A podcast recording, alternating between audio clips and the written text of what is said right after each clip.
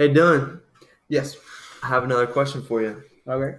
All right, so I was wondering if God is a God of love, why doesn't He just save everyone? If God is this merciful, forgiving, good, and loving God, why wouldn't He just overlook our sins, forgive our sins, and just take everyone into heaven? Why, would, why does He feel the need to send people to hell? That doesn't sound like a very good and loving God to me. Like if it was me, I would just want to take everybody into heaven, forgive everyone, save everyone. So why does why does our God do that? Um, I, I guess it depends on who you ask, uh, and with that'll that'll depend on the answer you get. Uh, but today on this episode of the Empty Thinking podcast, we're gonna we're gonna give you um, what we think Scripture says on this topic. Um, if you're just joining us for the first time, uh, I'm one of your hosts, Dylan Paneline. And I'm Joey Stolmeyer. Uh, and we're in the midst of our first series. We're only three episodes, three official episodes in uh, of our Problem of Evil series and of our beginning of the podcast as a whole. Uh, and so, with these questions uh, in the Problem of Evil series, we're just exploring different um, questions that we might encounter uh, in in the world, uh, how to answer them, how to think through them, even as a Christian um, how to work through how to work through them. And so we've already looked at um, how could a good God allow evil in the world. We've already looked at how does sin um, deserve eternal punishment? Hell is that even fair? Uh, and now, so that's bringing us into this third question: like, why does God not save everyone? So it's kind of coming off the heels of those. Um, we recommend going back and listening to those if you haven't. Um, but they're not building off of each other, so you don't necessarily have to. But it gives you more of an idea of where we're coming from, what we've already discussed, what we talked about, how we've come at it, and how we're approaching kind of this one or this question. Um, but to begin this, I think we need to start with a theological framework before we go into um, before we go into like trying to understand application, apologetics, things like that. Um, so I'm gonna flip the question back onto you, uh, Joey. Why would God not save everybody? Okay, so me and Dylan, we talked about these four points, and these four theological points help us understand broadly why God doesn't save everyone. So the first point is he's not obligated to do so. And number two, um, him enacting justice and sending people to hell doesn't make him unloving. Justice and love are not contradictory. And then number three, he's actually more glorified by um, punishing sin and having hell be a reality. And then lastly, number four, um, God gives people what they choose. Whoever is in hell has chosen to be there. Um, so, yeah, let's start with number one. God is not actually obligated to save anyone. Um, a lot of us just assume that God should save everyone. That would make him loving. People assume that their sin actually isn't that bad um, they assume God's kind of like that that grandpa or grandma who sees their grandkid like reaching their hand into a cookie jar and just kind of winks at the little kid um, because it's not that bad. God is is His love um, kind of takes away His justice or takes away His holiness or takes away um, His wrath towards sin which He hates. Um, and that's actually not the case. God does not owe anyone um, forgiveness of sins. He does not owe anyone mercy. Um, because what we talked about on the first episode, what Dylan started off our whole series on was Adam and Eve in the garden. God promised Adam and Eve that if they sinned, they will surely die. Um, and when they sinned, they did die. They they suffered a spiritual death, not um, a physical death like we would assume. Um, but yeah, they they suffered a spiritual death that led to everything that we see here. Um, and there's just no nowhere in Scripture that we see that God um, owes us salvation. And so, you want to piggyback off off of that? Yeah, I think to to continue on that the idea of creation, like in creation, like understand like what's going on. This holy, righteous God who is not created, who is who just is, who who's eternal, has spoken out of nothing and created this the heavens and the earth has created everything has created man as the the crowning achievement, who is to have be fruitful, to multiply, have dominion. But yeah, he's given this one command of don't eat the fruit of the tree of uh, in the midst of the garden, or you will die. And Adam and Eve ate the tree or ate the fruit of the tree, and and they died. And in that moment, like Joey said, like they spiritually died. Mm-hmm. But it would have been completely just for God to physically have killed them Mhm. for disobeying what they did. Like it is grace that that first act right there is grace enough of Yeah. like just not killing them physically. But like in order to understand this question of like why does God not save everyone? Like think about again, I, I think I've done this already once, but like think about like what we're saying when we when we ask that question. Because you're Mhm. saying that a holy and righteous God, like you're wanting him to let you off like scot free, like without any repercussions be, uh, uh, for your sin, and that you should be saved and enter heaven in eternity with him after you spending sev- 60, 70, 80 years on this earth not caring at all about who he is or not ever wanting to be with him. Uh, and you're making God look really foolish and really passive and not caring and pretty much like a liar. Like First John 1.10 says that if uh, we say we have no sin, we make God a liar. And for God to just let you off um, without acknowledging repenting, because the verse before that says if you are if you do sin, like God is faithful and just to forgive your sin. So you're at first right there in, in verse 10, like you're not acknowledging that there's sin at all. Mm. And to, to do that, you're making God a liar. And that the, the death of Christ actually means nothing. Because if you never sin, you don't have anything, and God just saves everybody. Christ went to the cross for no reason. Mm. Um, and and so what we were talking about kind of before the podcast is that like for God to even save one person is Mm. is grace that we don't even like we we we should when we understand God rightly and what we do if we put it in proper perspective to say God saved one person is should it should break our minds pretty Yeah. much because like we we shouldn't even be able to understand why he did that Hmm. and and whatnot but we, in Christ we understand that but to go to the second point like justice God's justice um is is displayed through him not saving everybody. Uh, and I used this illustration on the last episode or the episode before. I think it was the last episode. Um, that of a righteous judge, of a, a judge who, like, if if a if someone was convicted of murder, like every evidence was against him. He even pled guilty, uh, and everything pointed to him being guilty. And the judge said, "You know what? I think you're fine. Like, just go home. Like, you don't have to. You're good. Uh, I, I'm just gonna, like Joey said, I'm, I'm gonna be the grandfather. I'm just gonna wink at your sin and wink at that you murdered these hundreds of people, and and you're good. Like, we would say that's an unrighteous judge. Like, Yeah. that judge needs to be removed Mhm. from their position because they have no idea what what what to, the law is and how to uphold it. In the same way, like on a greater scale, like that's God. like God is just like has his rules, regulations. Since he is the creator, he has the authority to to make the rules and to make the um, what what is right, what is wrong, and he has. And for him to not uphold that is to not uphold who he is. Yeah, he's going back on his word, and his word ends up not meaning anything. And so, moving on to number three, um, he's actually more glorified by not saving everyone. Because, like Dylan was talking about, we get to see other aspects of his glory that we would not actually see if there was no real hell or if there was no real punishment of sins. And some of those aspects are his justice, um, we get to see his holiness, his separate, his complete and perfect separation from sin um, and hatred of sin, um, which is a good thing. A lot of people don't think they think, oh, that God is just judgmental, or, um, but no, sin. Like we don't want any sin in heaven. Like if there's any sin in heaven, it's not heaven.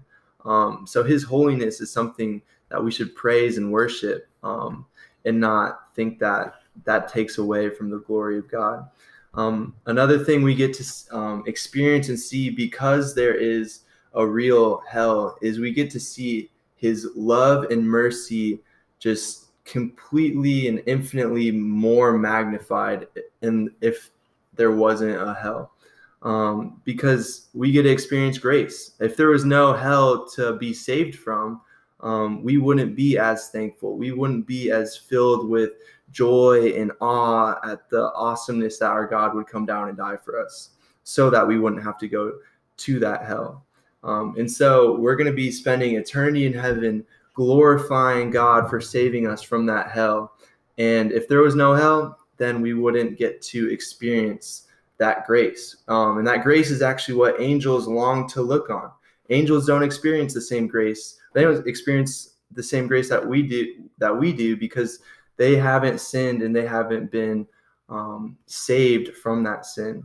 Yeah, I think yeah, what you're hinting at, I think too, is in first or second Peter, and then also in like Hebrews, where like it says that Jesus didn't come to partake of ain't like the flesh of angel, like he partook of humanity to mm-hmm. save humanity. So mm-hmm. that's how we're able to relate to him in that way because he were he came and became man, and we're able to do that, which I think is a great point. Uh, we're able to re- really to experience God in a whole new way that we don't. I don't think we think about it in that way. Like if there is no hell, we can't experience certain things about God uh, mm-hmm. uh, in, in, in a more full way.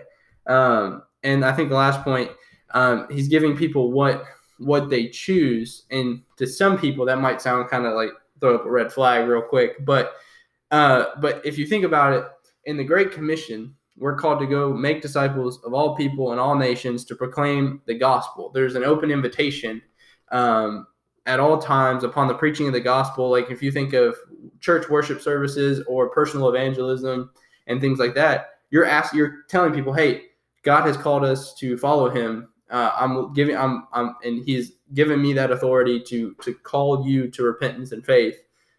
Are you going to do it? Like you have mm-hmm. that that call at the end of sermons, at the and the end of gospel conversations, um, and that's that's that open call, and people in that moment have the the responsibility um, to to choose whether or not you're you're going to believe or you're not. Granted, there's other things behind the scenes in, in terms of like the spirit moving and working, and like Isaiah says that the word of God does not come back void. Like mm-hmm. he says that the the works the God when his spirit goes out when the preaching of the gospel goes out is not going to come back void. Whether that is to lead someone to salvation or whether that is to harden the heart of an unbeliever. Uh, and you see that kind of working in in Exodus uh, and stuff um, of him. But we don't know who belongs where. Like we we don't have the God's book of life and we're like okay so Joey I, I, I got your name here you're good you're good like oh, that person you're about to go evangelize, dude, save your breath. Like they're not in the book of life. They're you're good. You don't have to evangelize them. We don't know. We don't have the book of uh-huh. life. and so we're called to go share the gospel. And the only way we're able to even remotely tell of who's who's where, who's in what camp, or who's in where is if they have repented and believed and there's evidence of a fruit uh, Matthew or John says that, or Jesus says that in Matthew's gospel, and in the others, like you can tell a tree by its fruit. A good tree bears good fruit. A bad tree bears bad fruit. There's no cross. A good tree can't bear bad fruit. So by the by the profession of one's faith and the evidence of their fruit, you're able to see that. But on our end, we don't know who's mm-hmm. who's a believer and who's not. So the call is to go out to everybody. And if you reject God, Romans one tells us like God, like if you harden your heart to a certain, like you keep hardening your heart, God's just gonna give. God gives you over to your passions and your desires, and that's a scary place to be. yeah, it really is. to even think of like, I mean, I think we talked about it on this podcast, or maybe off the podcast, that we like, like if thinking back to when we were, if God were to gave us what we wanted when we were unbelievers, like if we think back to that point and what we would have wanted, like that's a scary place to be at the the never ending pit that that would have led to. oh yeah, because our desires keep getting twisted and perverted and farther and farther away from God. The more we realize that this isn't satisfying us, so we need something more. We yeah. need something more. It's just twisted. a never ending. Like we're never sat. Like you said, I think you got it right. We're never satisfied with with that. Um, and so I think this lays the the foundation. Uh, these four points. Granted, there's so much more that we could go into uh, and talk about. But I think this lays the, the point or lays a, a good foundation to go into um, more of like an apologetics, like kind of things that you're going to see on a day to day basis in the world, I guess.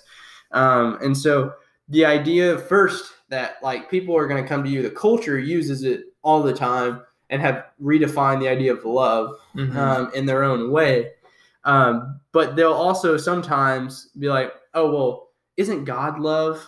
Like God's love, so like why would He send anyone to hell? Like But that doesn't make sense. definition of love? Yeah, have you? Is your definition biblical or is your definition like your feelings, like what you Mhm. feel like God should be? Yeah. Uh, and so here, like, yes, God is love. We can definitely affirm that uh, that God is love. It's it's yeah. it's it's there, but to for God to be like, and you hit on it, God to be just and loving isn't. They're not mutually exclusive. Mhm. Like it's not one or the other. It's they can be. He is both. Mhm. Uh, and we and there are I think like if you want to go into a little bit of that um, of the idea of God is love and kind of the seeming contradiction uh, and hypocrisy of Scripture sometimes, or it says God is love, and or that even in certain places it seems like certain authors of the the New Testament are saying, well, God doesn't want anyone to perish. like yeah. what what does how would you answer that, or what what what does the Scripture say, and like how would you answer that to someone? Yeah, yeah, it seems like a contradiction because First John 4 8, um, the classic passage, it states God is love. And then we see in John 3 16, he loves the world, therefore he sent his only son. He loves the whole world. Um, and then we see in 2 Peter 3 9, he does not wish anyone to perish. And then 1 Timothy 2 3 and 4, he desires all to be saved. So we have on one hand God loving everyone, loving the world, and wishing all to be saved, none to perish. But at the same time, Scripture also confirms that um, God is working all things according to the counsel of His will. Ephesians 1:11. God is sovereign over everything, and He does everything that He wants to do. Like there's nothing that can thwart um, what He wants to do. Nothing can thwart His purposes. And so, why, if He desires none to be or none to perish, why are so people perishing? Why are so people going to hell if it, the Bible says that God loves everyone and desires all to be saved? That seems like a contradiction. Um, but the way to answer that is there's actually two wills to God there's a moral will and his sovereign will. His moral will can be seen in scripture in things like um, the Ten Commandments. God um, says, You shall have no other gods before me. That's his desire. But of course, the whole world um, is loving other things more than they love God. So does that mean God is not sovereign? No, that means that God is allowing things to happen that are against his moral will. He's allowing people to go to hell, even though he desires um, none to perish, because um, people still sin. People still are held accountable to their sin, and they're not coming to Christ in faith and repentance. He still use allows that to happen and uses it for His glory, and He does all of that according to His will. And so. we see that love and justice are not a contradiction. We see that he uses justice for his glory, and those who are in Christ, we get to experience his love and we get to experience it for the rest of eternity. And so that's why we're begging you if you have never put your faith in Christ, please, please do that so you can experience God's love in eternity in paradise instead of God's justice. Um, that's just if you think about eternity in hell you will just be scared to your bones you're going to start having nightmares that's one of the things that led me to the gospel was thinking about how awful hell would be. Um, obviously dylan doesn't want that for anybody. God doesn't want that for anybody. So he's pleading with you. Please come to christ. Um, and so as we wrap up we see that this question why doesn't god save everyone? That sounds like a question of doubt, but really, when we think about the four points that we just listed, it should flip over from doubt into worship because we see that God isn't obligated to save anyone. It's a miracle. It's a miracle that He even says one person, as uh, Dylan said earlier. Um, we should ask, why does God save us instead of why doesn't He save everyone? We see that love and justice are not contradictory. He's, we see that He is actually more glorified because we get to experience grace in the in the fact that there is a physical a real hell and then also people choose what they want and god gives them that choice and so anyone in hell isn't going to be there that doesn't deserve it anyone in hell all the people that end up in hell are there because they chose their sin over God. Um, and so we just see a good God. We see a God that is love, and we see a God that is justice. And we're just begging you, please experience God's love over His justice for eternity. Yeah, and yeah, I, I we definitely I agree, and and and those points are definitely helpful in, in thinking through this idea and thinking through this topic. Um, and the call is isn't is not to like oh well whoever like the call for us as Christians is to go and share the gospel with everybody because we we don't know uh, whether or not people are going to be saved, who's saved, who's not, and, and, whatnot. So our call is to go out um, and and whatnot. But God isn't God. The the death of Christ and and it wasn't to it's it's not a universalist idea of like God saved everyone uh, because then you're just you're you're nullifying the cross in a sense, and and and the idea that Christ had to go on the cross uh, and, and, die. Uh, but yeah, I think to just wrap it up, I think that was a, that was a good point. Uh, those were four really good points on just thinking through the idea of of God and why He doesn't save everybody. And I think these are good um, beginning questions. We'd love to hear uh, follow up questions, things from y'all on on things that we might have said that maybe you don't understand, may, may not have been what you think. Make you uncomfortable. Make you uncomfortable. Like we want to hear that, uh, especially if you think like we might be in error. like, because mm-hmm. like we said in the opening podcast, like what we say is not like the end all be all. Like we are learning and growing as well. Uh, and we want, if we need to be corrected, like we want to be corrected. Uh, so we definitely welcome feedback and, and what you guys think. Um, I will say this: uh, we're as we're working towards our next series and stuff. Um, what's helped us is that we actually got to have conversation with um, someone that I had not talked to in years, uh, who asked me a question that wasn't even a, a, applying to this problem of evil series, but we were able to um, take that question and and talk and have actually a good constructive conversation. Who she doesn't share the same views uh, on scripture and different things, and we're able to have a good conversation about it, and it's leading us to to maybe our next series uh, to answer these kind of questions. Uh, but definitely ask questions. Definitely share this podcast um, with other people. Uh, follow us, like us, share uh, new episodes, different things. Not for us to be like like exalted or whatever but these are questions that a lot of people whether they admit it to or not believer or not have these kinds of questions yeah. uh, and we want to be a resource uh, for that so definitely um, follow us, but also uh, have help uh, answer these questions with other people. But if you don't have anything else, um, well, we'll see you guys next week. Have a good one.